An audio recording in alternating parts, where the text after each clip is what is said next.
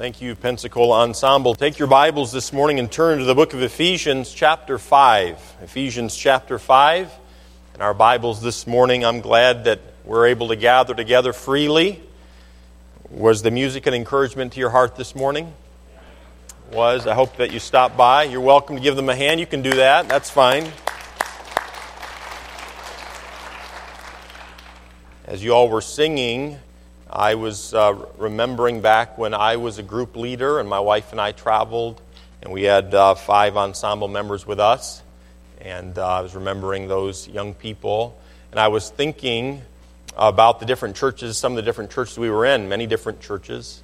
And uh, as an ensemble leader, I was often very um, focused on my group and executing and them singing well and us being personable and ministering to people's needs. And I was in tune with people's needs as an ensemble leader, but as a pastor, um, now knowing to a different level the needs that are in this auditorium and hearing the songs that you were singing and the Bible truths you were singing, I was thinking of what a blessing you all are to our hearts. And you don't, you don't know us, you don't know the needs. Uh, but uh, that's what God does. He works through His people when we sing His truth, when we speak His truth, when we preach His truth, when we live His truth, God uses us and He wants to use us to minister and to serve other people and to encourage one another in the race of life. And no matter how long you've been saved, no matter if you're an ensemble member or whether a pastor or a deacon or a church member, man or woman, God wants to use you to be a great blessing to His people. And uh, let Him do that. Ephesians chapter 5 is where we're at this morning. We're studying through the book of Ephesians. I'm loving our study. I hope that you are as well. It's been convicting. Last week, we looked at the role of a wife. And, um, and as it's laid out in Ephesians chapter 5, this morning we're going to look at the role of a husband. And, um, you know, if, if you're trying to understand marriage, if, you if, if you have an idea of what marriage is and it's extra biblical or it doesn't include the Bible, then you're going to miss the mark. This morning I almost brought with me um, William's little bow. I was going to bring the bow and arrow, and I actually thought about taking a shot on the platform. I didn't bring it. You're probably not disappointed. Some of you are. Um, I was going to bring his little target. It's a cardboard cutout of a of a deer, a, a buck, and there are holes all in it from head to toe, Mr. Lunny. Uh, William shows no respect. We do have the goal, the target of where he's supposed to shoot the deer, but he's happy no matter where he hits it. Okay, in the leg, in the antler. It, some of you are looking at maybe like I'm mean to animals. This is a cardboard cutout of a deer, okay? Um, oh, by the way, uh, we found a wedding band for a husband in the, in the men's restroom. So One of your wives will be happy if you'll collect this. Okay, I've got it. All right, so the, the cardboard cutout of the deer, and uh, I was going to bring it along, and, and then I was going to bring an apple after I took a shot and said, Who wants to come up? Tim Mowry, come up. No, um, I'm not going to do that. But you know, William, he'll look out the back window, he'll look out into the garden, and he'll see the rabbits. Not in the garden, but outside of the garden. And he'll, and he'll start talking to himself. I'm going to get my bow and arrow, arrow, and, and I'm going to go out there and kill that wabbit. Okay, that's how he says it. And uh, he hasn't done it, nor is there any chance on this earth at this time in his, his life of killing, hitting anything he aims at. Okay, he's not going to kill any wabbits. Um, but you know, if you're going to hit something in life, if you got to have a target, you got to aim at something. And as we're looking here in Ephesians chapter 5, um, he's talking about a marriage relationship. He's talking to wives, he's talking to husbands. And he really is laying out for us a target.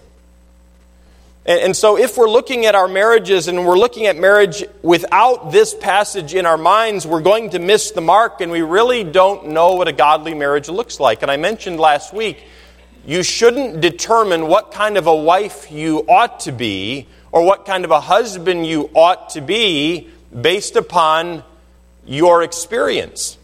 alone or based upon the examples that you have seen in your life. You, you, you, and I, as God's people, need to look to the Word of God to find out what kind of a marriage God wants us to have. What is your blueprint? What pattern are you following? What is your blueprint for marriage? If your marriage is operating outside of the truths we're going to look at this morning, it's failing. It's failing. You say, well, it's not failing. We've been, we've been married for 50 years and we're still living under the same roof. I suppose that is some measure of success.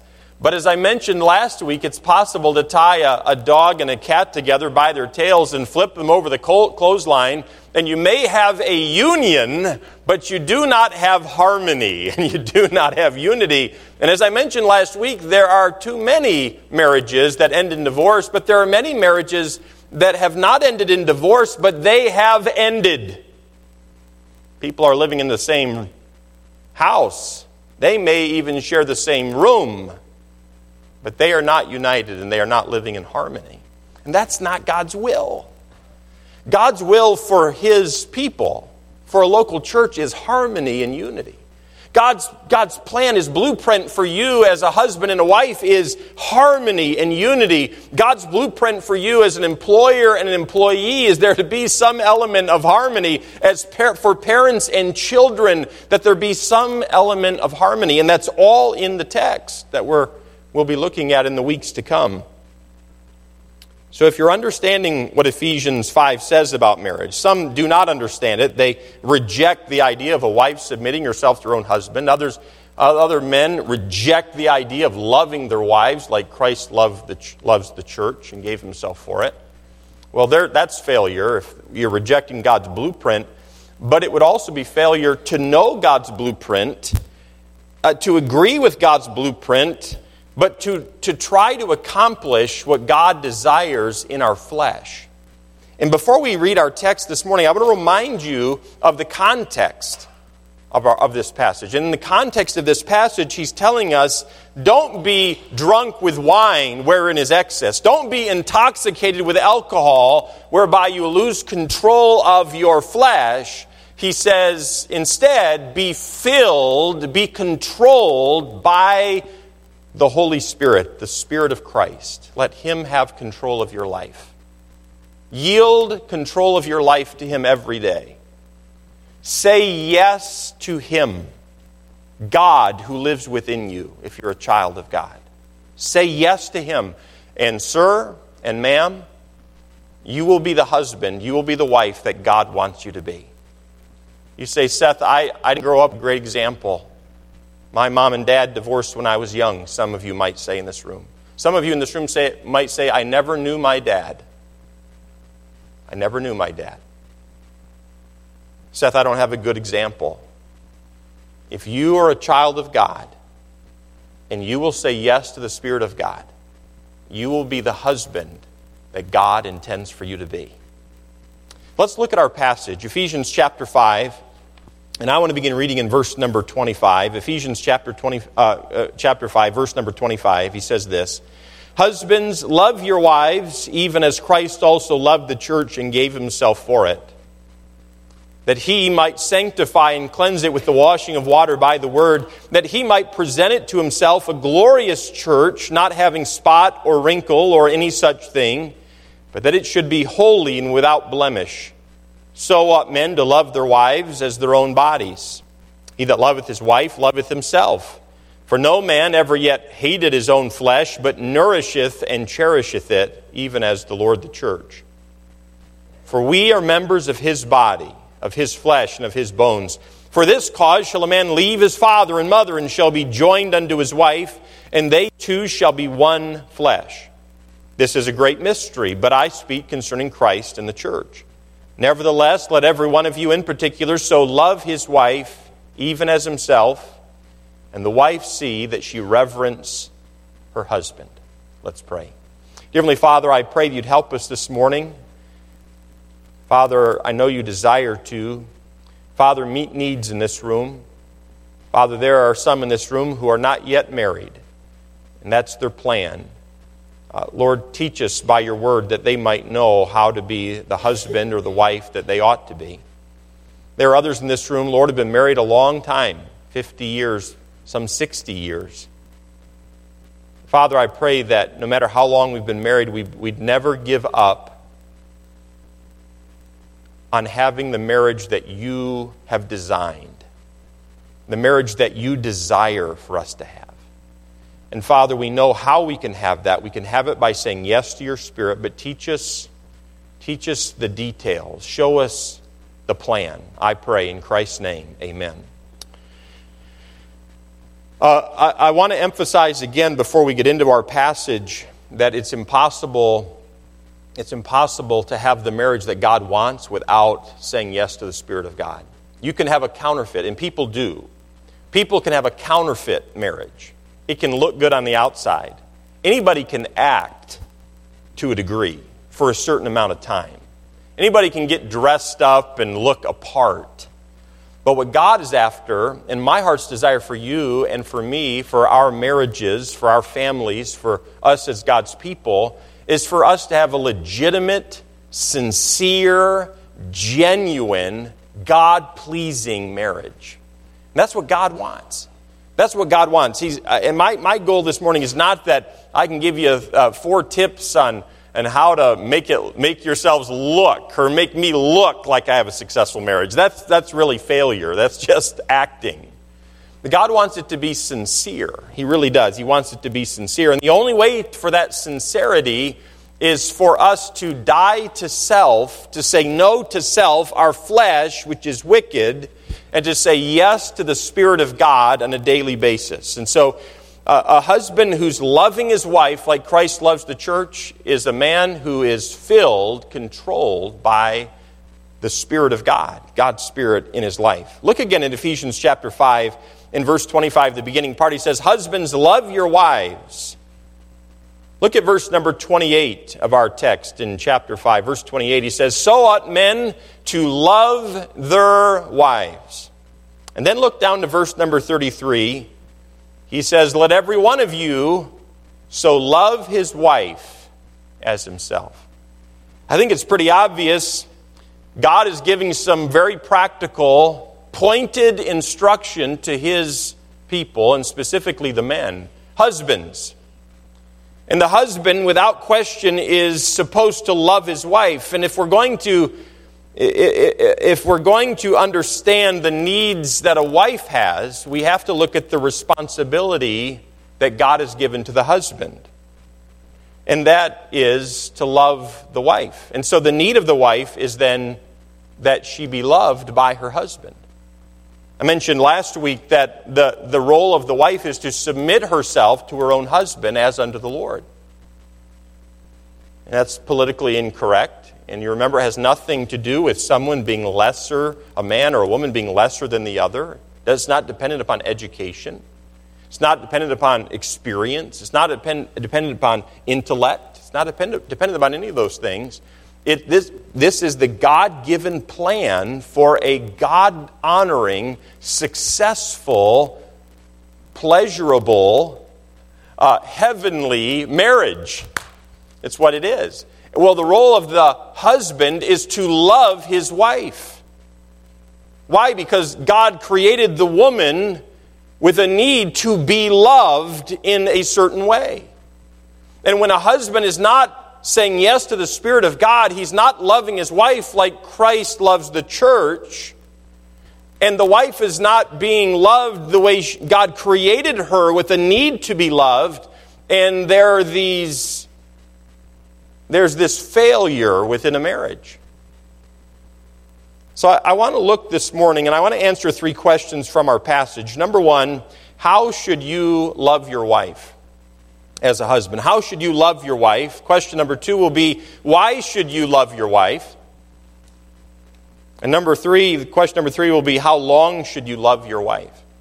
I had a man come to me this past week, a friend of mine. He was married over 60 years, and he said, Pastor, I just can't understand what is wrong with men. And I said, Okay, go ahead. He said, Why? What's wrong with men today? Why Why don't they love their wives? And, and he didn't mean for me to respond. And then he asked, he, asked, he asked the question, he said, Don't they realize what they have? This man married over 60 years to the love of his, love of his life. She passed away.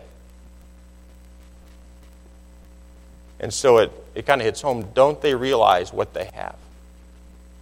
In other words, you're not going to have this forever. So let's, let's answer these three questions. First of all, how should you love your wife? Look at verse 25. He says, Husbands, love your wives, even as Christ also loved the church and gave himself for it.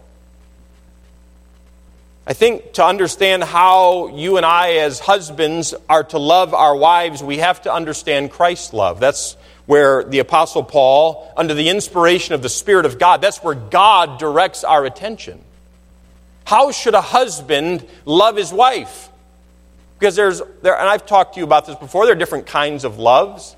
Uh, love, there, the Greeks had different words for different kinds of love. Eros, an erotic type of love phileo, brotherly love. Uh, agape, the one probably you're most familiar with, a sacrificial kind of love. And that's the word that's being used here in our passage for love agape, sacrificial love.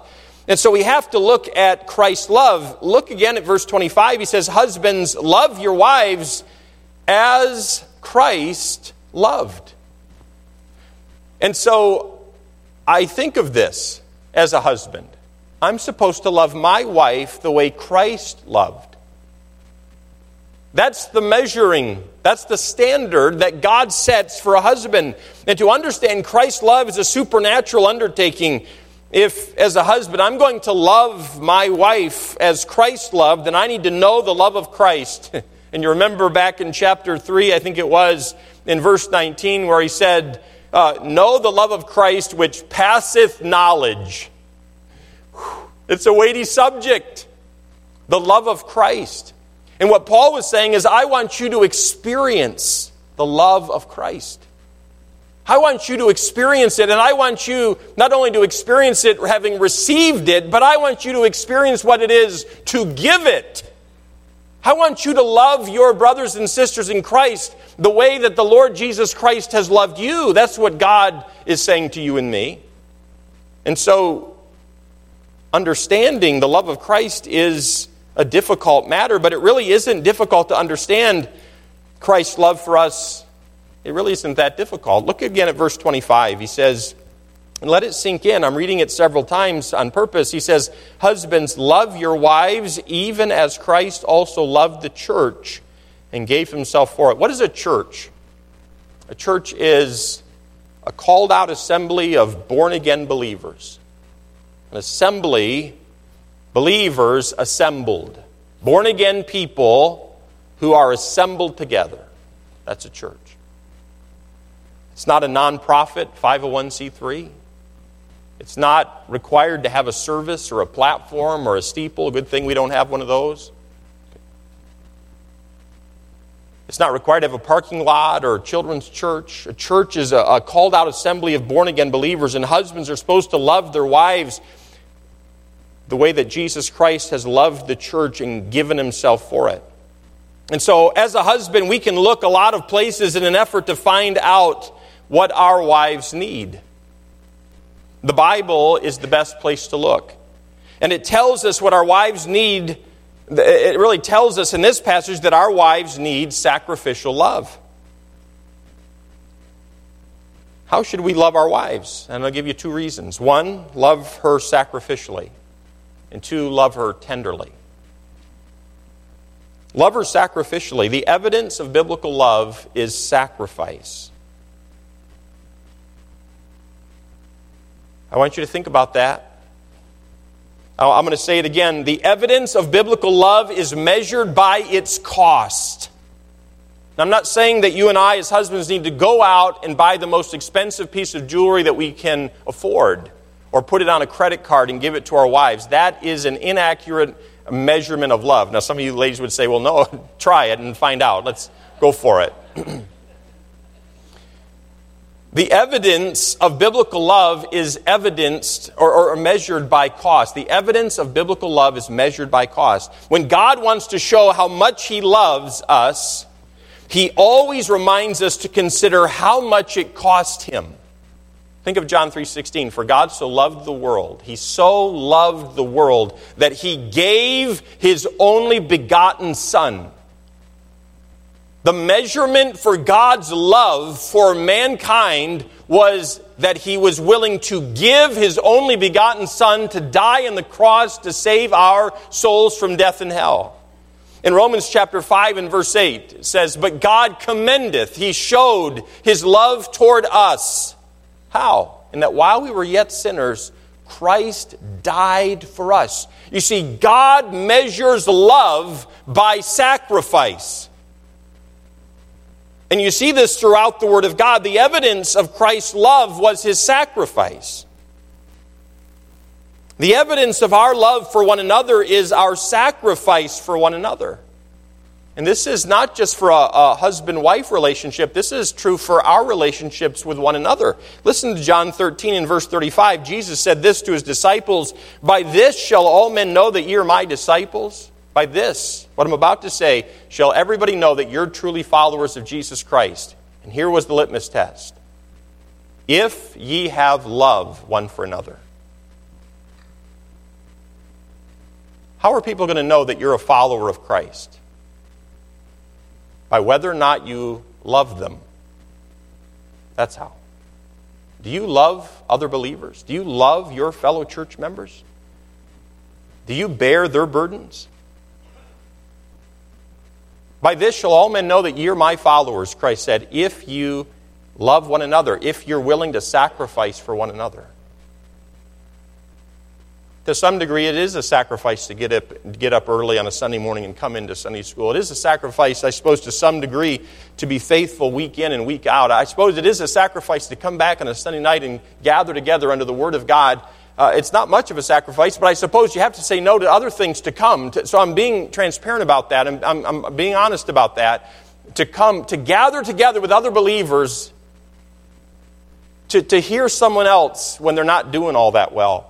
In, Galatians chapter 6 and verse 1, he says, Brethren, if a man be overtaken in a fault, ye which are spiritual, restore such an one with the spirit of meekness, considering thyself, lest thou also be tempted. In other words, he says, when you see a brother or sister in Christ falling, struggling, you bear their burdens. And then in verse 2 of Galatians chapter 6, he says, uh, so, so fulfill ye the law of Christ.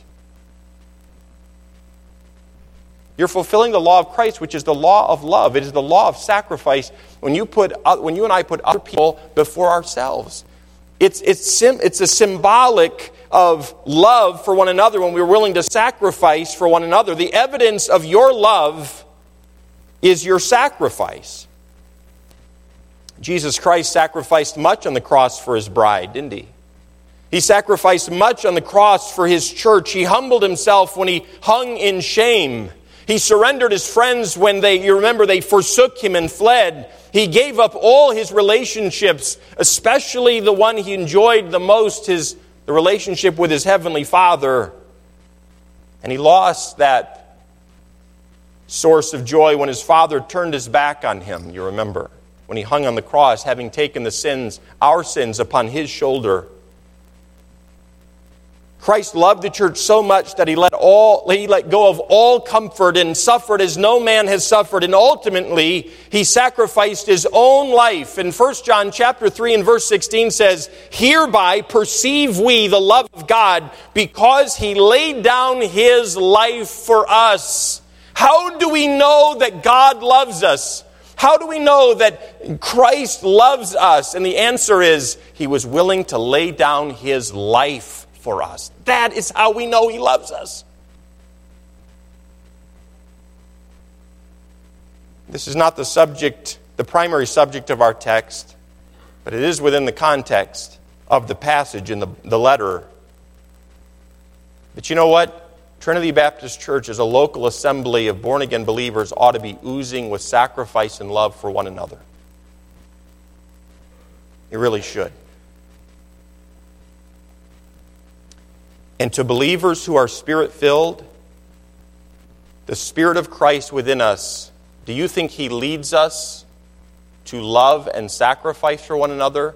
Or do you think He leads us to a life of leisure, comfort, pleasure for our flesh? Which one do you think? The Spirit of God within us leads us to. Which one? The first one. Without a doubt, the first one. The, the ensemble saying, faithful to the cross. Jesus Christ was faithful to the cross. He knew what was coming.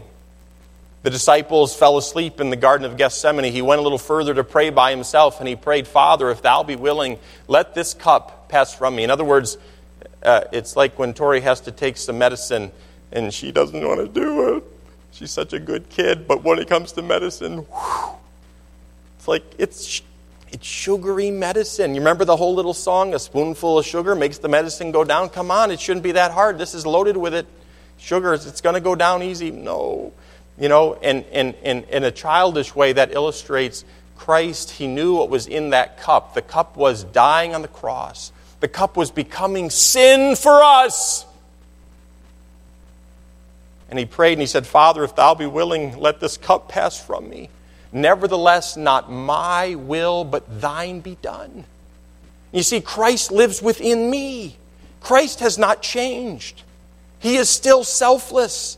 There is still sacrifice that He leads me to make. And if I'm going to be a follower of my Lord and my Savior, if I'm going to be a follower of the Lord Jesus Christ, then I'm going to have to be faithful to the cross. I'm going to have to be faithful to say no to myself and yes to God and yes to His Word and yes to love and sacrifice.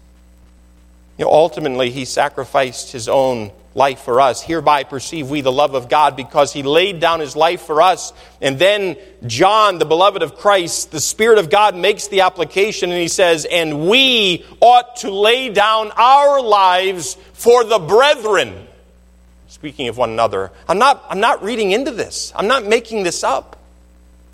A spirit filled child, uh, a spirit filled child of God, a spirit filled believer loves God's people and sacrifices, makes personal sacrifices for God's people. That is not a popular message.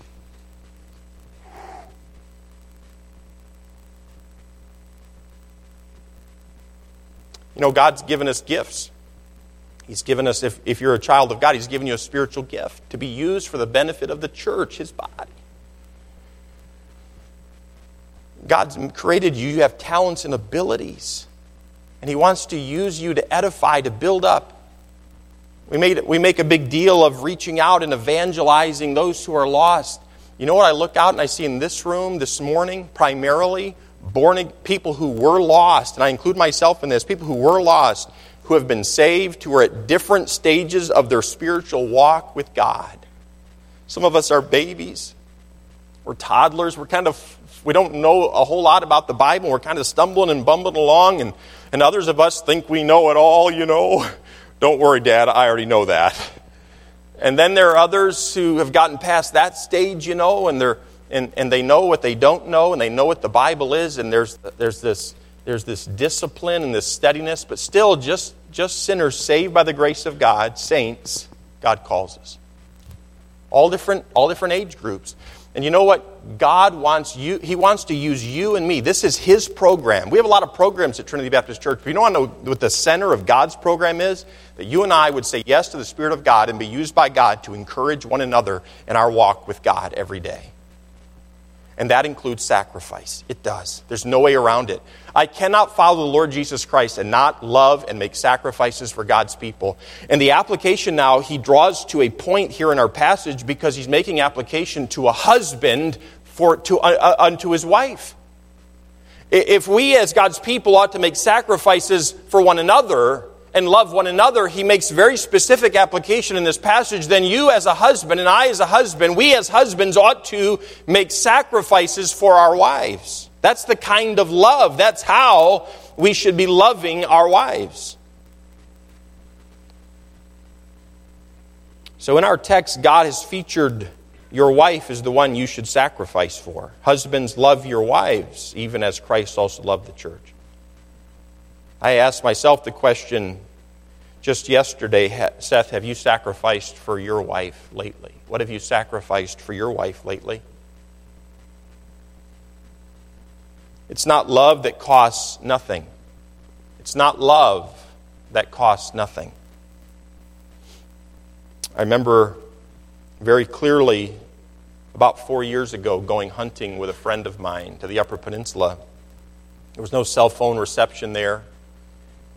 He'd been married to his wife about 60 years. And uh, half of the eight hour drive up there was spent talking about our wives, how we met our wives. And the stories were different, but it was obvious very quickly in the conversation how much this man, older than me, having lived a lot, lot longer than I had, how much this man loved his wife.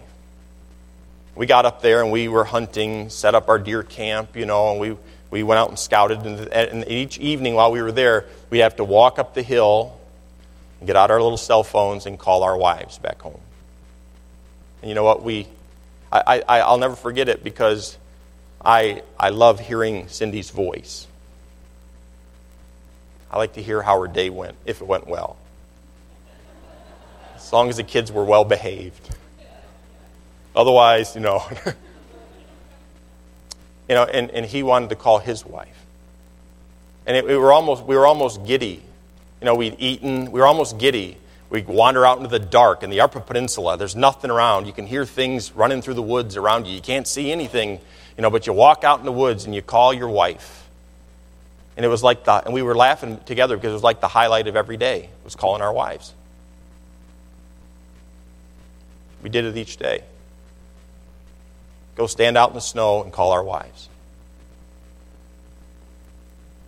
This particular gentleman, a friend of mine, as his wife grew older and was unable to care for herself the way she had, I can remember he would do her hair to bring her to church on Sunday. He'd do her makeup. Cindy, if that ever comes to that, I'm going to need some help, okay? You better prepare me early on. But, I, and I, I, I'd never pondered this before, frankly. Maybe you, you never have either, but I pondered what he was doing for his wife. He knew how she liked to look. So he would do all that he could to make her presentable the way she liked to be presentable. Even as she was losing the ability to do those things for herself, he was doing that for her, making the meals for her, doing the things she could not do for herself, making personal sacrifices for his wife. You know, when, when we think about this idea of loving our wives, it, there is sacrifice involved. We're to lay down our lives, men, for our wives in the Old Testament, King David was going to offer a burnt offering to the Lord, and a friend of David's off, uh, he, he came to David and he, and he said, "Let me, I'll, I'll provide that for you. I'll provide the threshing floor for you. I'll provide the oxen for your sacrifice." And the, I think the friend of David, I think he was well-meaning, but David answers him, and I think it's very telling. In, in 2 Samuel 24 and verse 24, David answers his friend and he says. I, uh, uh, nay, but I will surely buy it of thee at a price. Neither will I offer burnt offerings unto the Lord my God of that which doth cost me nothing. Do you see the picture there? David says, I'm going to make a sacrifice unto God, but I'm not going to make a sacrifice unto God that costs me nothing because that isn't true love. Love costs something. And so David bought the threshing floor and he bought the oxen. You see, there's no sacrificial love where there's not sacrifice. We, we, we, our culture today says love is, is that eros, it's that erotic, and that is a type. Or, or love is that feeling. But you and I both know those feelings come and go.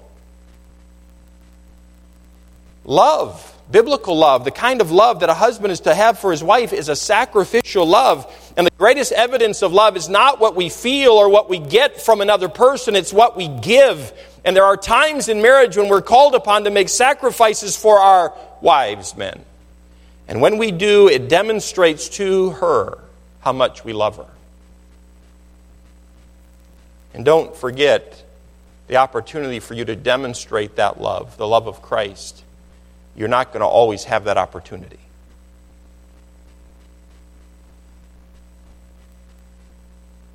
Just as Christ's gifts of love have strengthened our church, so will the gifts of love from a husband to his wife strengthen that marriage. How does, uh, how does, uh, how does God expect a husband to love his wife sacrificially? Well, he wants us to cherish her. Look, look there at verse 28 and 29. He says, So ought men to love their wives as their own bodies. He that loveth his wife loveth himself, for no man ever yet hated his own flesh, but nourisheth and cherisheth it, even as the Lord the church. Two wonderful words in verse 29 nourisheth and cherisheth. Nourish, nourish, to nourish something, to, to nurture it. William, God, he, he planted a seed in kindergarten this year. I don't know what the seed is, but it sprouted. It looks like a weed, okay?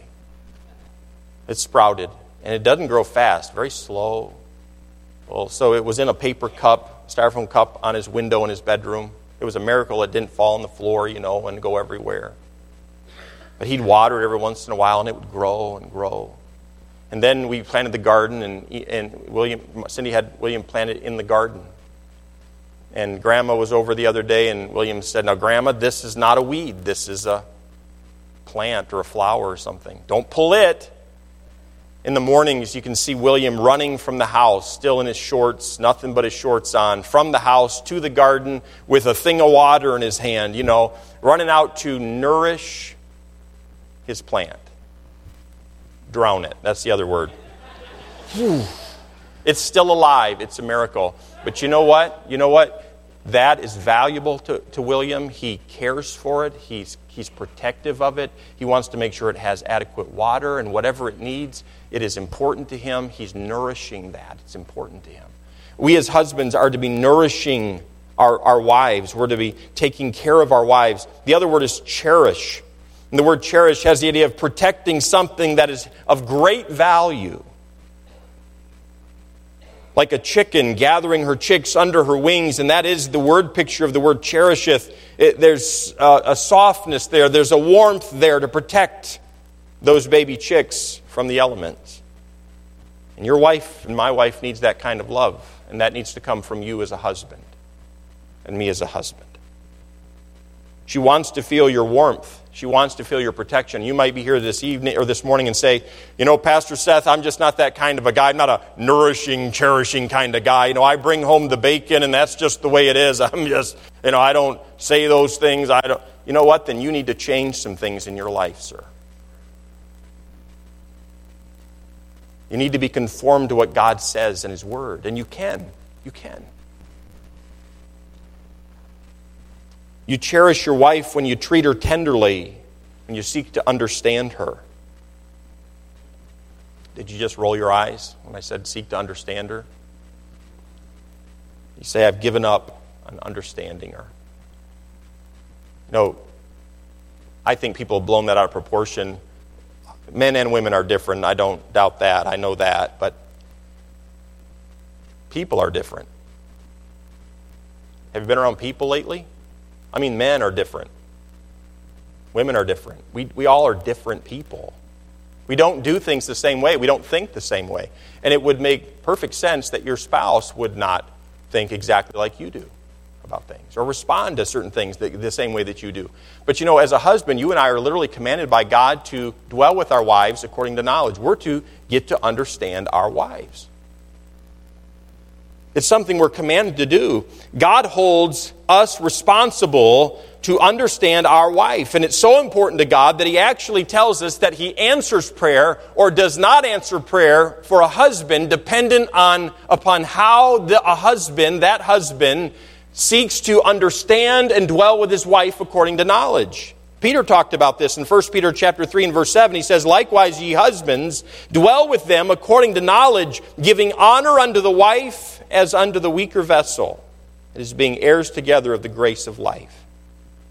Dwell with your wife according to knowledge. Get to know her. And you should never stop seeking to know her.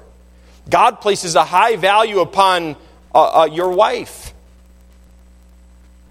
When we value something, we get to know the details of it, don't we? You got that sports car in your garage, you know everything about it. It's valuable to you. That sports team, some of us, we, we, we know all about these things. People, people, men that we've never met before and never will meet. we see them on a screen and we know all about them. Do you know your wife?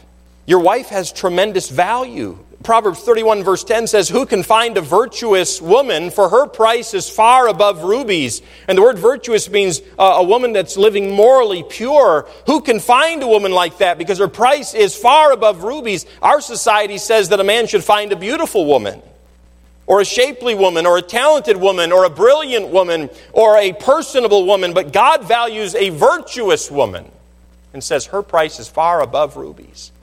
And by the way, when he says they're a virtuous woman, it's not so much an emphasis on the past morality, but, a, but an emphasis on the present. And by that I mean this if a woman or a man has failed morally in the past, you can receive forgiveness from God and you can live morally and God honoring in the present. And, and if, sir, you have a woman who is living morally virtuously in the present, her price is far, her value is far above rubies. And you ought to value her. Do you value what God values? That's really the question for us as men and husbands in this room.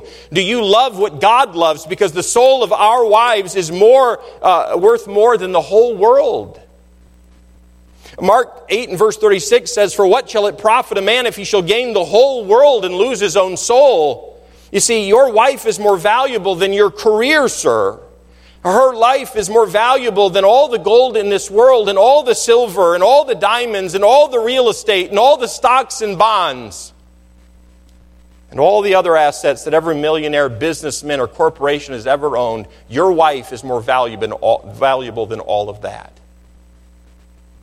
As I was studying and thinking about these words, and how I'm supposed to nourish and cherish my wife. You know what struck me so vividly is the value that God places upon my wife. And I must value her the way He values her. You see, your wife's soul is more valuable than all these things. And do we understand how valuable our wives are to God? That's the question. The value of a possession is established by the owner. And you and I, as husbands, don't own our wives. God does. So He is the one who establishes her worth and her value. This past week, I think it was the week before, I was over at Home Depot picking up some Roundup for our ball field and the weeds that never die. And I was coming out from the garden section, and this fella in his 60s wheeled up next to my truck in a 1981 Porsche 911 red. Sounded great.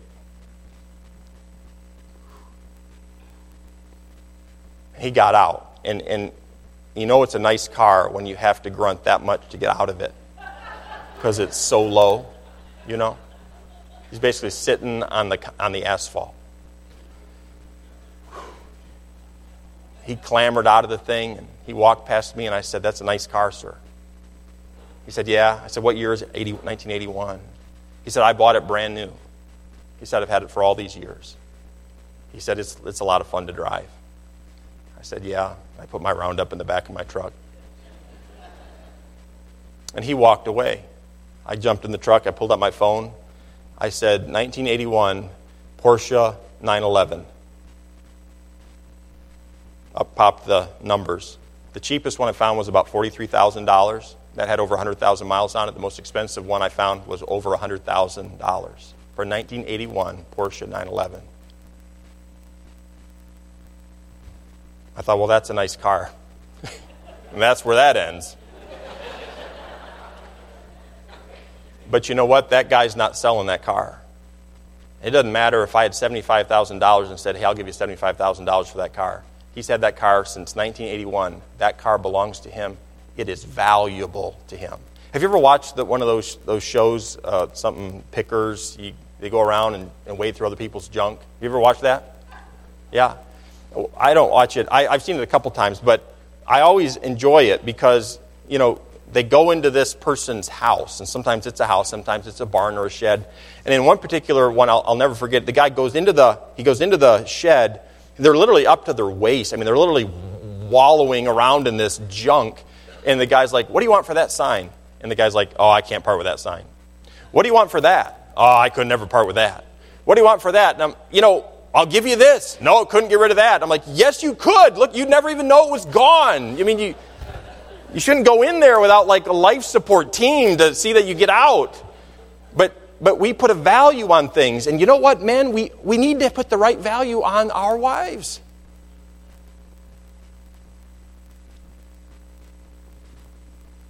Eternal value. The value that God gives to our wives. Why, sh- why should we love our wives? Look at verse 26 and 27. He says, that, ye, that he might sanctify and cleanse it with the washing of water by the word that he might present it to himself a glorious church, not having spot or wrinkle or any such thing, but that it should be holy and without blemish. Now, in these, past, these two verses, he's talking about Christ and what Christ has provided with the, for the church, what Christ has longed to accomplish in the church that he loves so much, what his sacrifice, what his love has provided for the church. And I submit to you that these verses are not only for the church, but also for the wife. Why should you and I love our wives, sir? And this may sound like a silly question, but I, I, think there are many selfish reasons for men to love their wives. And Christ's reason for loving the church reveals, I think, the highest motive in love. And he answers the question, and it answers the question, why should you love your wife? And the answer is to sanctify her.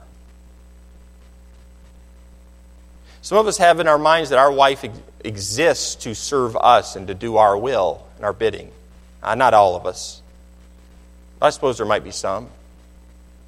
Some of us almost have just kind of grown complacent to the point where, you know, our wife, she just does her laundry and she makes sure the meals are always there and she's always there. She's always faithful. And, you know, that's just a sick, sad, disgusting way to, to, to, to have that relationship. It's not to be that way. She is valuable. You ought to love her. But there's a motive for why you ought to love your wife, and it is a high and holy calling and a high and holy motive. And you know what that is? You, sir, in the position, in the role of the leader in the home, have a responsibility given by God to love your wife with the motive, according to this passage, to lead her to be godly to such a degree that someday when your wife stands before the Lord Jesus Christ and gives an account for her life and how she's lived her life on this earth, that she could hear a well done, thou good and faithful servant. And men, you are leaders. And I, we've joked before about, uh, you know, leadership, and, and, and, and, and we could think of it in this way with men, you know, who likes, you know, oh, don't want to be known as Holy Joe, or, you know, uh, uh, I can't think of an S, but Standard Steve, you know, or whatever, something like that. We don't want to be known as that. We want to be known as fun.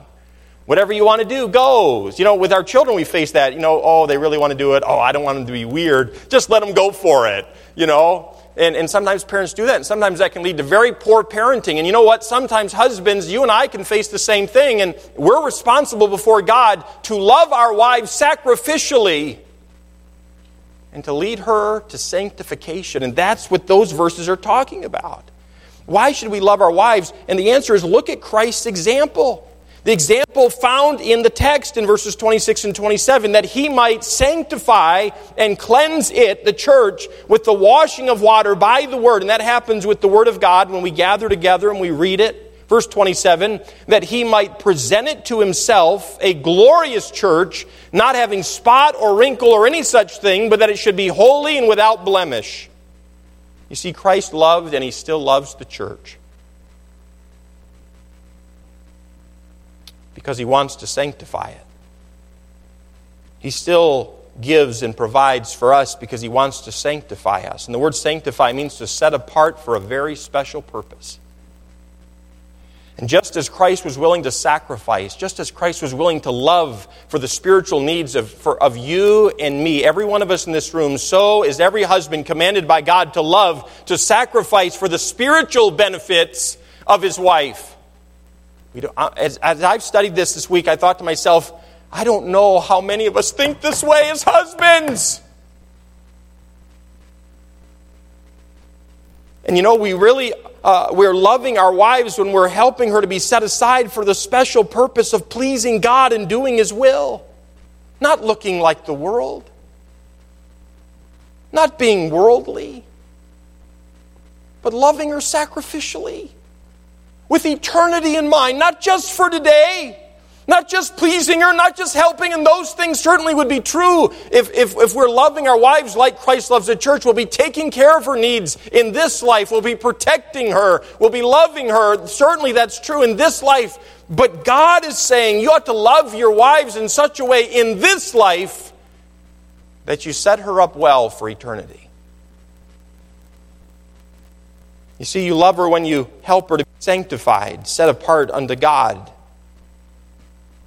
like the church, a called out assembly of believers, God desires that your wife become more and more like Jesus Christ. And, and I thought to myself, Seth, am I the example that I ought to be? Husband, sir, are you the example you ought to be to your wife, an example that she can follow? And if she does follow your lead, is she going to be more like Christ? Or is she going to be more like the world? Paul said, Be ye followers of me, even as I also am of Christ. Are you leading your wife to be Christ like?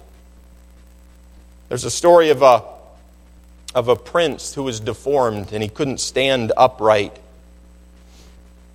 And the prince commissioned an artist to bring a block of marble into his courtyard and to place that block of marble in his courtyard and to begin to hew out of that block of marble a statue, a likeness of the prince. And the and the artist did that. But the statue of the prince was not deformed and bent over, but it was standing straight and erect, tall. And the story is told how the prince walked in and he looked at the statue, and those around him witnessed as he backed himself up to the statue and he strained to stand up tall with his back up against the statue, and he couldn't. And he went away and he came back the next day and he did it again. And he would do it several times a day throughout the day and the weeks and the months. And finally, there came a day where he walked into the statue. He turned around and he backed up to it and he stood up as tall as he could and his head touched the back of the head of the statue and his shoulder to the back of the shoulder blades of the statue. He was conformed to the image of that statue. As God's people, you and I are to be conformed to the image of Christ. Romans chapter 8. As husbands, you and I are to lead our wives to be conformed to the image of Christ. I'm telling you, this is true love. This is sacrificial love, as this passage lays it out for us. We have been predestined to be conformed to the image of His Son. It is God's will. And so, loving your wife with the motive of sanctifying her is to help her to look at Christ, to study Christ, to compare herself to Christ in every way that she can, so that she can gradually be conformed to His image. And I want you to know to help your wife become more like Christ is the highest, most noble motive for love that there is. It is true selflessness. It's looking at your wife and saying, you know what, my wife doesn't exist to serve me. God has entrusted her into my care, and she is so valuable to Him, and I am going to love her sacrificially all the days of my life as God gives me the power to do it, and that's by the filling of His Spirit. And I am going to put God's desire for my wife over my desire for my wife. I'm going to love her sacrificially. This is totally unworldly, what we're talking about here. How long should we love our wives? Look at verses 31 and 32. He says, For this cause shall a man leave his father and mother and shall be joined unto his wife, and they two shall be one flesh. He's talking about the union of marriage. First talked about back in Genesis chapter 2, talked about in Matthew and Mark, I believe, and uh, in, in, to the church at Corinth, the same words. Verse 32 says, This is a great mystery, and I, but I speak concerning Christ and the church. How long should you, as a husband, love your wife? The Bible teaches that love faileth not, that love suffereth long. You know that marriages today barely outlast the echoes of the so called vows? It's popular in our day for a husband or a wife to trade in their spouse for a fresh one, like trading in an old car for a new one. You know, I think to understand how long a husband ought to love his wife, we have to think about the word love for just a moment. And I'm going to read to you a part of a passage in the Bible about love. It says in 1 Corinthians 13 that charity suffereth long. This goes for both husbands and wives, but the context of our passage is husbands. Charity, sacrificial love, suffers long and is kind, gentle. Charity, sacrificial love, envieth not. It doesn't burn with envy and hatred and anger. Charity, sacrificial love, vaunteth not itself, is not puffed up, it's not big headed. It doth not behave itself unseemly, seeketh not her own, is not easily provoked, thinketh no evil, rejoiceth not in iniquity, but rejoiceth in the truth, beareth all things believeth all things, hopeth all things, endureth all things. And it says, charity, sacrificial love, never faileth. And husbands, you and I are commanded by God to love our wives sacrificially. It is a high calling that every husband that I've ever known, including myself, has failed at at times. But I want you to know it is attainable and it is doable. No matter how we've lived our lives and not loved in the past, or the many times that we have failed, and husbands we know, and, and there's shame in our hearts for how many times we have, and we, and we think about the value of what God has given us in our wives. And yet, men, it is possible to love our wives like Christ loves the church, sacrificially, for the right reasons, when you and I will say yes to the Spirit of God.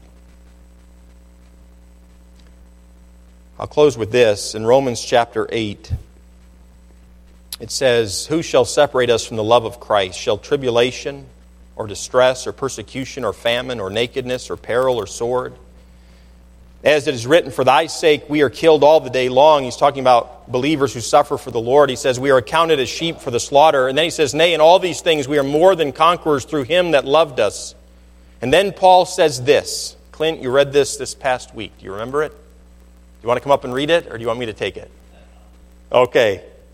He says, For I am persuaded, Paul says, that neither death, nor life, nor angels, nor principalities, nor powers, nor things present, nor things to come, nor height, nor depth, nor any other creature shall be able to separate us from the love of God which is in Christ Jesus our Lord.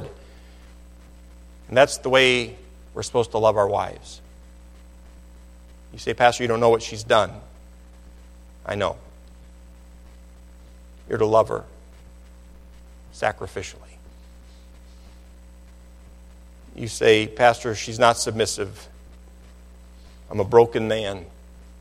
I think she hates my guts. She may. You need to love her. You say, Pastor, I have the most wonderful wife in the world. She's put up with so much.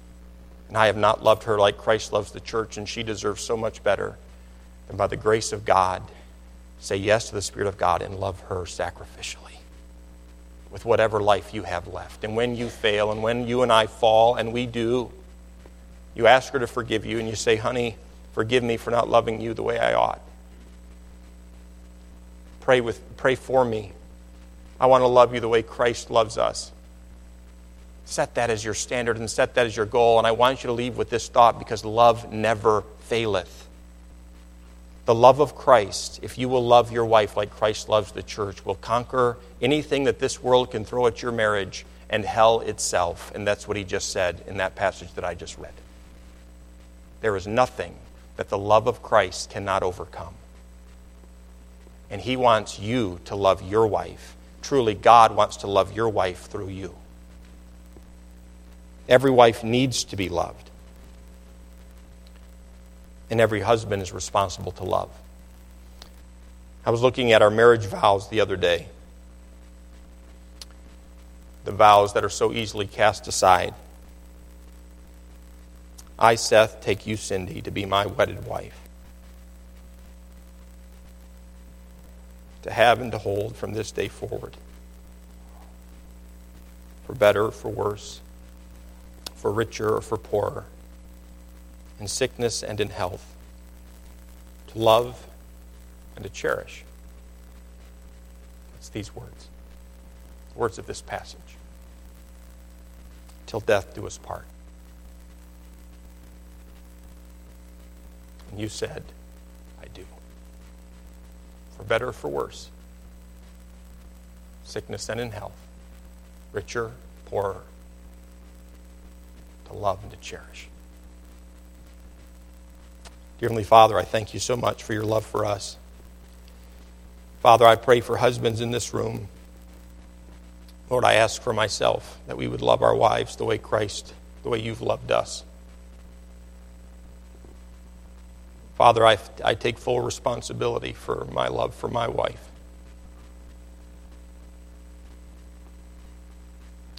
Lord, I want to be a better husband. Thank you for your blessing. Thank you for the ladies in this room.